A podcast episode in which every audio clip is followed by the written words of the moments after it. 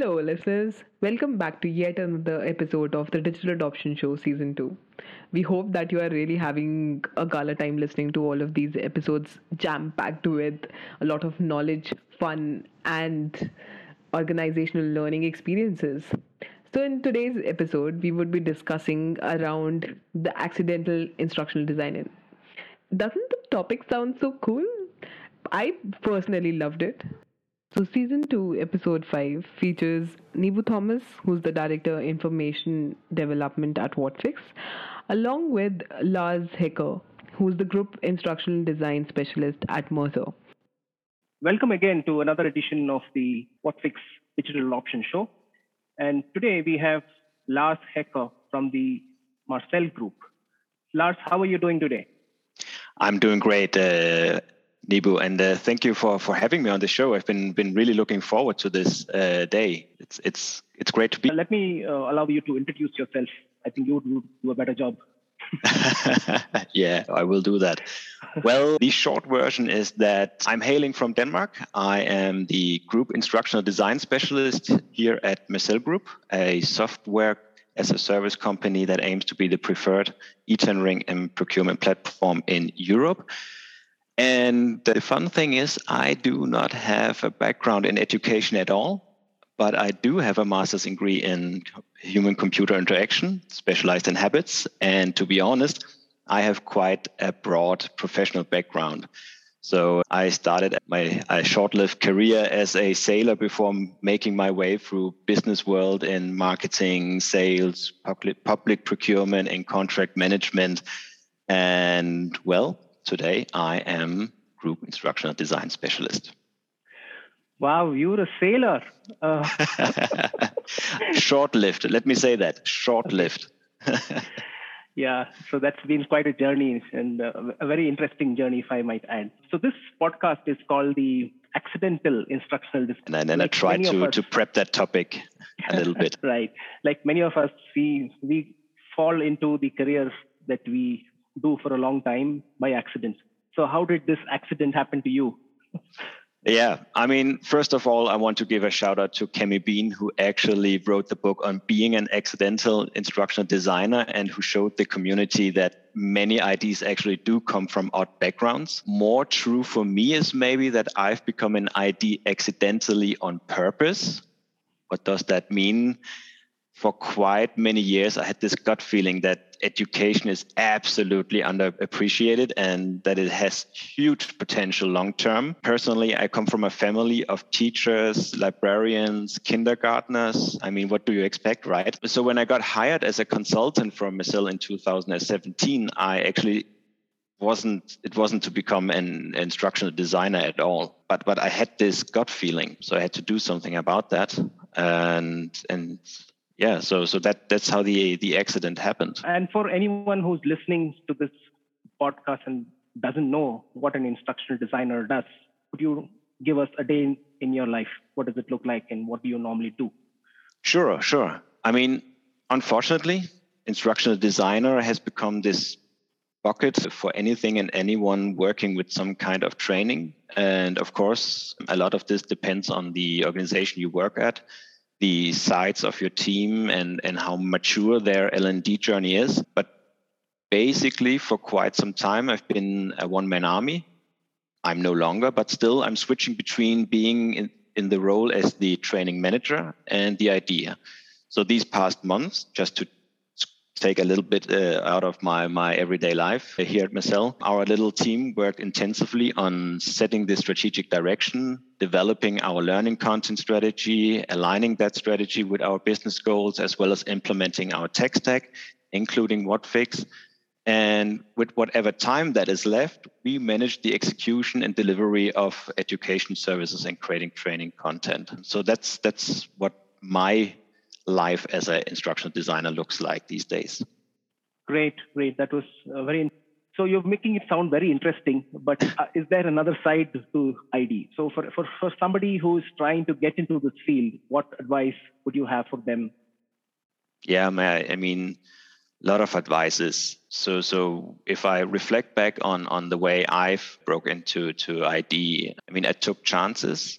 I surrounded myself with the right people, people that share my vision and that can help me to open the right doors. Also, make sure to cut them in. I've been working with myself for almost five years now, and my career in L&D didn't really take off before I got my current manager. So, I, I guess the point I'm trying to make here is that no man is an island, and um, to be honest, my manager, my co-workers, and even suppliers they are all instrumental in my journey. The second advice I would give is be yourself. One of the thought leaders in, in customer education brands himself as a rebel entrepreneur if that fits your personality, go for it, own it. I would brand myself as being a diplomat. I like to build rapport and alliances. I play the political game in the organization. It's that tat for tat, give a little, take a little game, and and that suits my style and my personality. So so in that sense, that would be my my two advice to to, to someone who wants to break into to ID. Great. Your your story reminds me of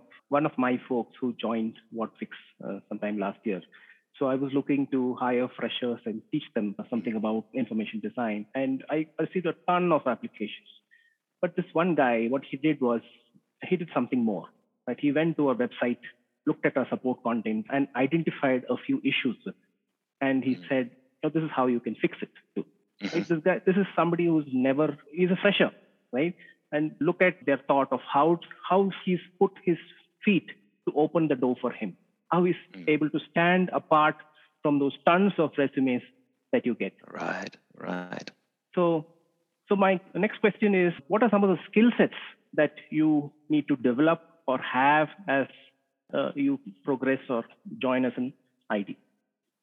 Yeah, I mean, I guess it depends on the mission you're on and your professional background, where you're coming from. So, so kind of look into the direction where I'm going and where I'm coming from. Because I come from a background in human computer interaction. So I already knew how people learn, the mechanics of habits and all that. But in my nine to five at a SaaS company, it also helps tremendously to have a general understanding of the basics of UX, marketing, sales, communication on the one side. And, and definitely also tech development and agile process on the other side. I mean, you will develop strengths that are unique to you and as your team grows, you can balance these uh, strengths across the team. As an ID, as an educator, you must walk that talk. We cannot preach continuous learning if we don't have that mindset ourselves. A perfect example is when I took over the project with Whatfix, implementing that in, in at Mercell. I've never written a single line of JavaScript. Now I have more than one even. So, so I mean, that's that's this continuous learning mindset that you need around this, depending where you're from and and what your your mission is. That that's that's been my path. Right. I would say the same thing for almost every other uh, position. Right. You need to have that mindset uh, to want to learn. Right. You have the mm. willingness issue, and then you can with that willingness, I think you can learn any kind of skill. So over over the course of your um, career so far and now at ID, what are some of the breakthroughs that you've seen that have kind of disrupted the way learning happens in organizations? That that's that, that's one of the most interesting topics actually for me at least because I really like to to drill down into the history of education, where it does come from, where where it is now, and where it's going to. And I mean, because above all, we are still governed by the same principles of education, principles that go way back to the old Greek philosophers. For example, Plutarch said that the mind is not a vessel that needs filling, but wood that needs igniting. That's still true. So we are supposed to what we are supposed to do is to take these age old governing principles and put them into the context of today's day, day and age not just on the tech side of things, but also on the social side of things. Something like diversity, equity, and inclusion. I mean, as educators, we have more tools at our disposal than ever before. And that opens a whole range of new opportunities to deliver learning content. In a workplace context, we can now deliver training in the flow of work.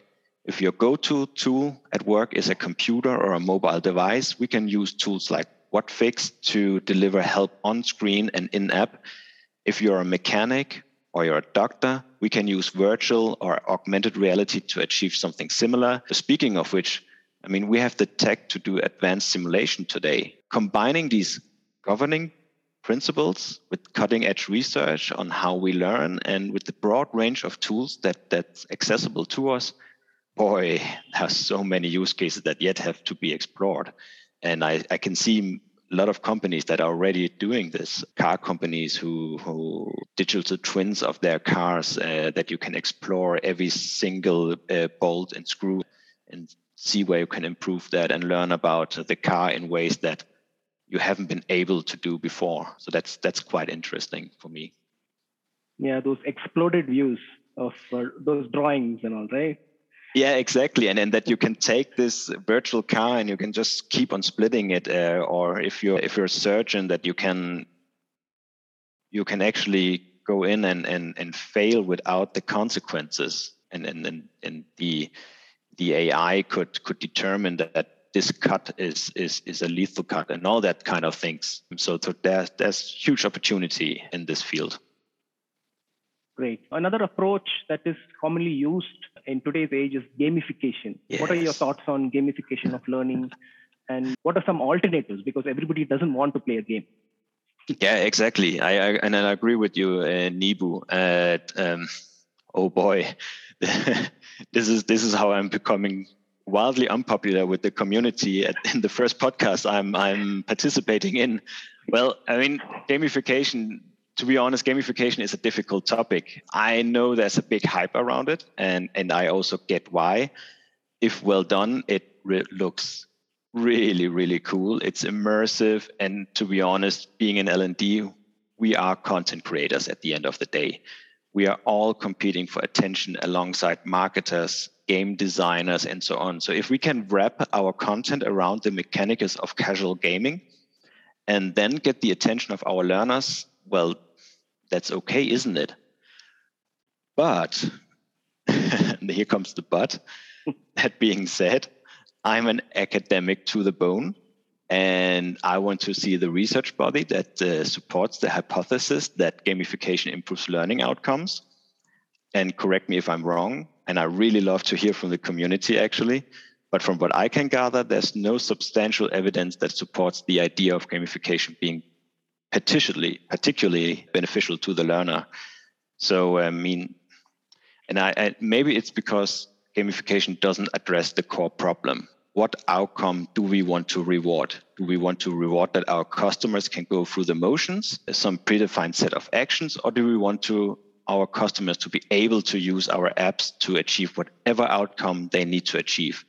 Commercially, I'm interested in jobs to be done because the more jobs our apps help our customers to get done, the more valuable are our apps in the space that we're competing in. And you ask about alternatives. So for for for the from from my little pond in the, in this game, I'd rather invest in some form of virtual labs or a simulated environment. That way, I can provide the users a safe environment where they can do all the mistakes before they go out in the real world, where they can try scenarios that you can perform in our application, but nobody else ever has thought about. So, really going creatively into that, work creatively with our platform. So, so that would be my my investment. Um, into this. Okay. So you mentioned mistakes. Let me go a little bit off script here. Do you mm. think that people who are learning something are uh, are scared to commit mistakes, and therefore the learning system needs to address that? Yeah. Yeah, absolutely. I mean,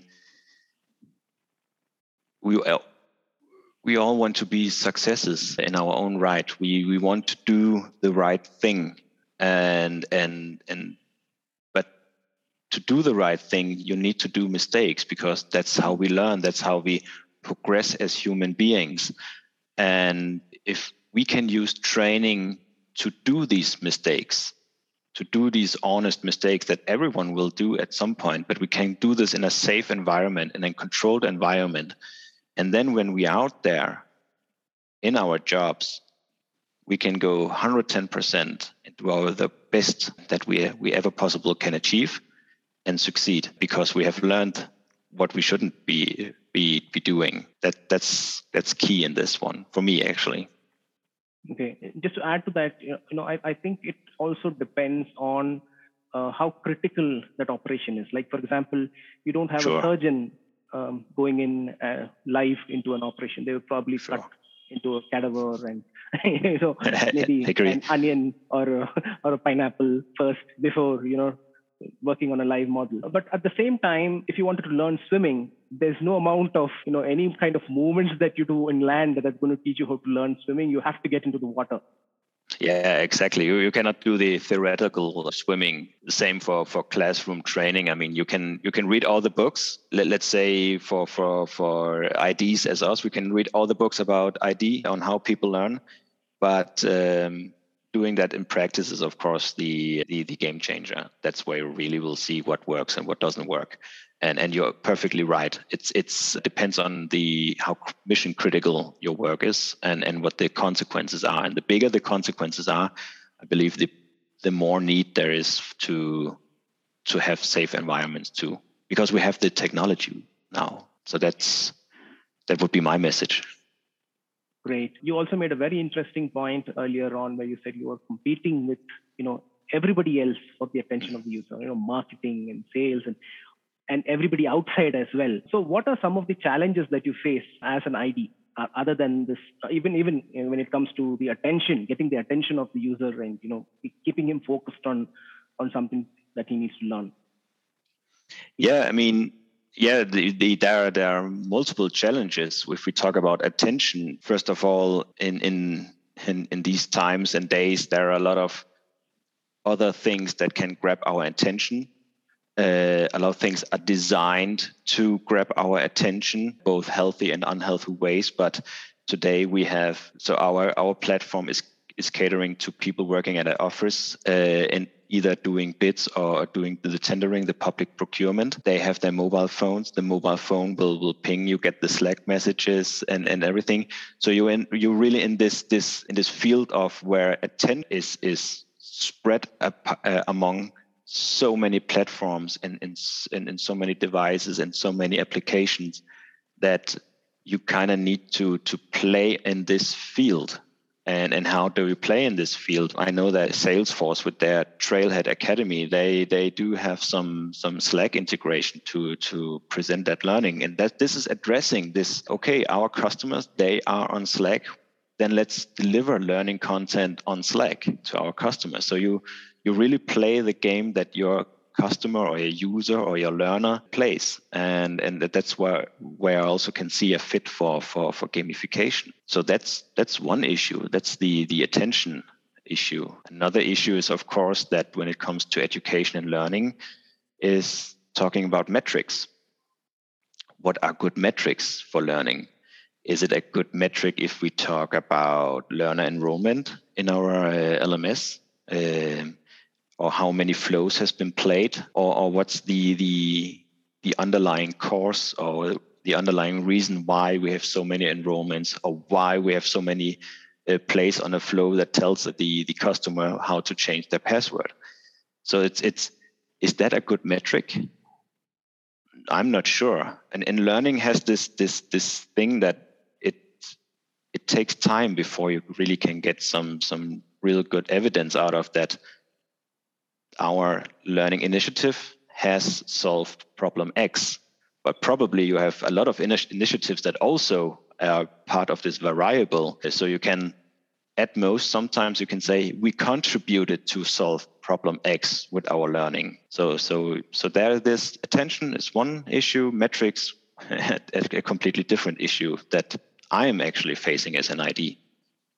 I agree. And that's that's a common issue when it, even when it comes to information development.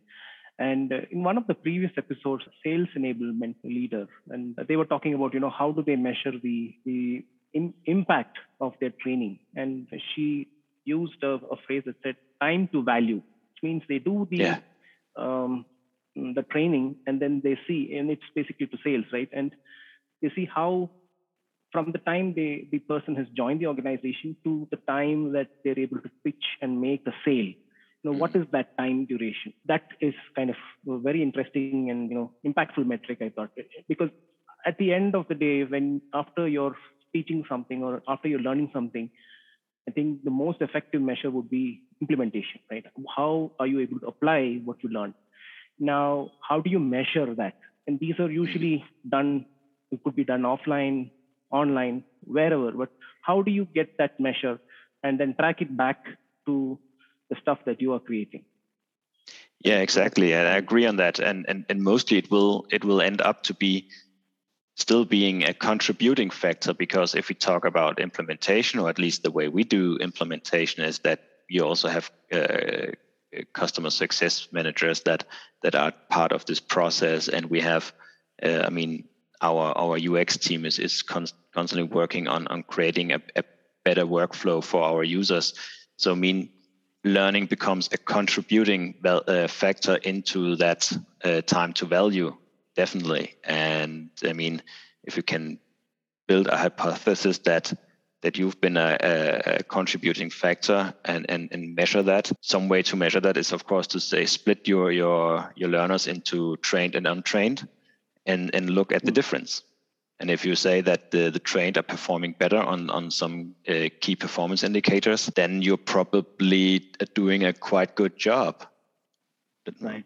Yeah, that's that's right. So the next question would be how have digital adoption platforms changed the way people learn? So you've been using Whatfix from maybe two, three years now? Yeah, yeah, yeah. I mean, yeah, three, four years. That that's yeah, three years probably. Yeah, I mean, digital adoption platforms, uh, huge potential for for uh, for um, SaaS companies, uh, especially platforms that are like ours that are hugely configurable. I, I I always like to paint that picture about about tools like like Whatfix, digital adoption platforms in general. They are they are the teacher or the body that sits uh, on the right or left of you and points on the screen and says, "Hey, buddy, you need to click there to get to place X or Y or Z," and and they they are a way to to to hold your users' hands on a massive scale because the tool doesn't care if there's one user or thousands of users on the platform playing the, cell, the same macro uh, on the platform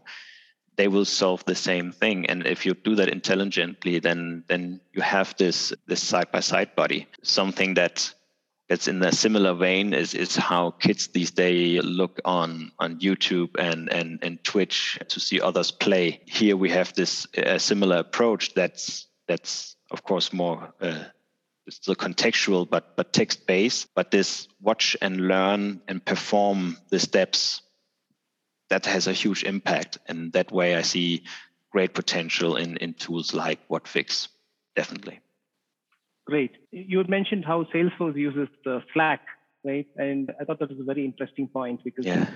uh, many customers implement uh, whatfix on an application but with the assumption that the user is already there right?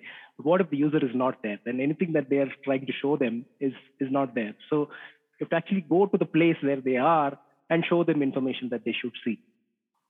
So, so what are your thoughts on other emerging technologies? What does the future look like for an ID? Yeah, I mean, the future looks bright. I, as far as I could see, there there has never been so many open positions in in L&D. So there's huge uh, interest in L&D as a general field and IDs, of course, too. I mean, I believe there's more and more space for, for different specializations in, in ID, exactly because of so many emerging technologies.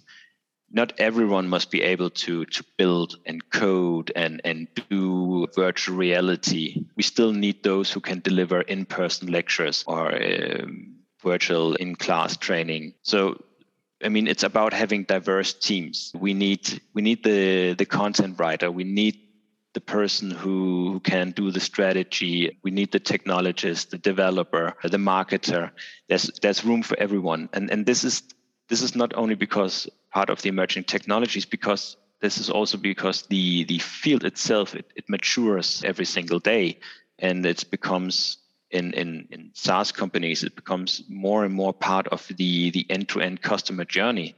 And, and that's why we, we need these uh, diverse teams. So in, in general, I mean, it's a, it's a, it's a growing field. And as more and more jobs will be replaced by AI and, and, and robots, we will need to upskill and reskill the workforce. And the future for an ID in that sense is, is, is bright, even though if that artificial intelligence also will be a contributing factor in our field, you will still need some part of human assistance to the AI. That's something that will be really, really interesting to see this human assisted AI. This, this is something that I look forward to. Completely agree and uh, very well said. And uh, with that, let's move on to the rapid fire uh, round. So, quick questions maybe one word or a Shoot, phrase. Nibu. Uh, so, happiness to you is seeing people grow. Awesome. Uh, the best compliment you have ever received? I would say when my kid tells me that I'm the best dad in the whole wide world on a rainy day. Unbeatable. The most innovative thing that you have implemented? Does that have to be work related? No, it doesn't have to be work. Related. Okay. it could be something with your kid as well. it isn't, but but uh, okay, this might sound crazy, but I love to build stuff even though it's kind of meaningless stuff. Just a quick example one time I built this USB stick based car computer for our Peugeot that enabled us to mirror our phone screen. That was before cars came with Android Auto and, and Apple CarPlay. So, so the, the, the my point is meaningless stuff too. So, I if I encounter a problem, I solve it MacGyver style. so I'm not always thinking of it as a creative or innovative solution, but let I let others be the judge of it. But this is me in a nutshell, I guess. So, so yeah, do awesome do crazy things. I mean, do do things that other people would think is, is meaningless. That just uh, that's just good for your creativity and and and, and doing innovative stuff. Absolutely. I, I, I, wanted to say how similar I am with you. You know, I do a lot of these meaningless things. I, I do a lot of fabrication, this physical work, right? So welding oh, yeah. stuff together and uh, you know, getting stuff and always get burnt too. so I completely agree with you. And I think it, it really uh, kind of, you know, gets you to that intersection of disciplines. And that's where innovation really happens. When you're doing something totally different, you get an idea. Exactly. Okay, and you try to apply that somewhere else. Exactly. And that, that actually perfectly ties a knot to something that we talked about earlier is that when you do this crazy stuff, I put that into quotes now, or meaningless stuff, um, then you will do mistakes because you're not. I, am so I, even though I have a background in, in, in, in as a sailor, I'm not a, a, good welder and I'm not a perfectly good coder because I have not studied coding and, and IT development. So so I do mistakes, but I learn from those mistakes and, and they they give me some perspective. Uh, and that perspective I take with me in my everyday uh, work life and, and everyday life and in general. So it's a good point from you, Nibu, too. Excellent. This is this is awesome, Lars. Really uh, enjoyed talking with you. And if people want to connect with you, what's the best way to uh, reach out to you? Yeah, sure. Uh, hit me on on LinkedIn. I guess that's the, the best place to to to catch me. I mean, I'm I, I, I do have Twitter accounts, of course, and Instagram accounts, but but I'm I'm mostly available on LinkedIn. So search me up and and connect with me. Sure, that's that's awesome. We'll we'll make sure that your uh, handle is mentioned in the uh, notes of the podcast. Perfect. Uh, so so once again, thank you so much, Lars, for taking the time to talk to us, and uh, I really enjoyed talking with you. And on uh, wish the podcast all the very best, and you too. yeah, sure, Nibu. Main, thank you for having me. It's it's been a pleasure. It's it's always great talking about uh, instructional design, career paths, where are we now, and where are we going. So great journey we've been on. Great journey that what Whatfix is on. So um, happy to to be a part of this. Thank you. Thank you so much. Thank you so much. Yeah.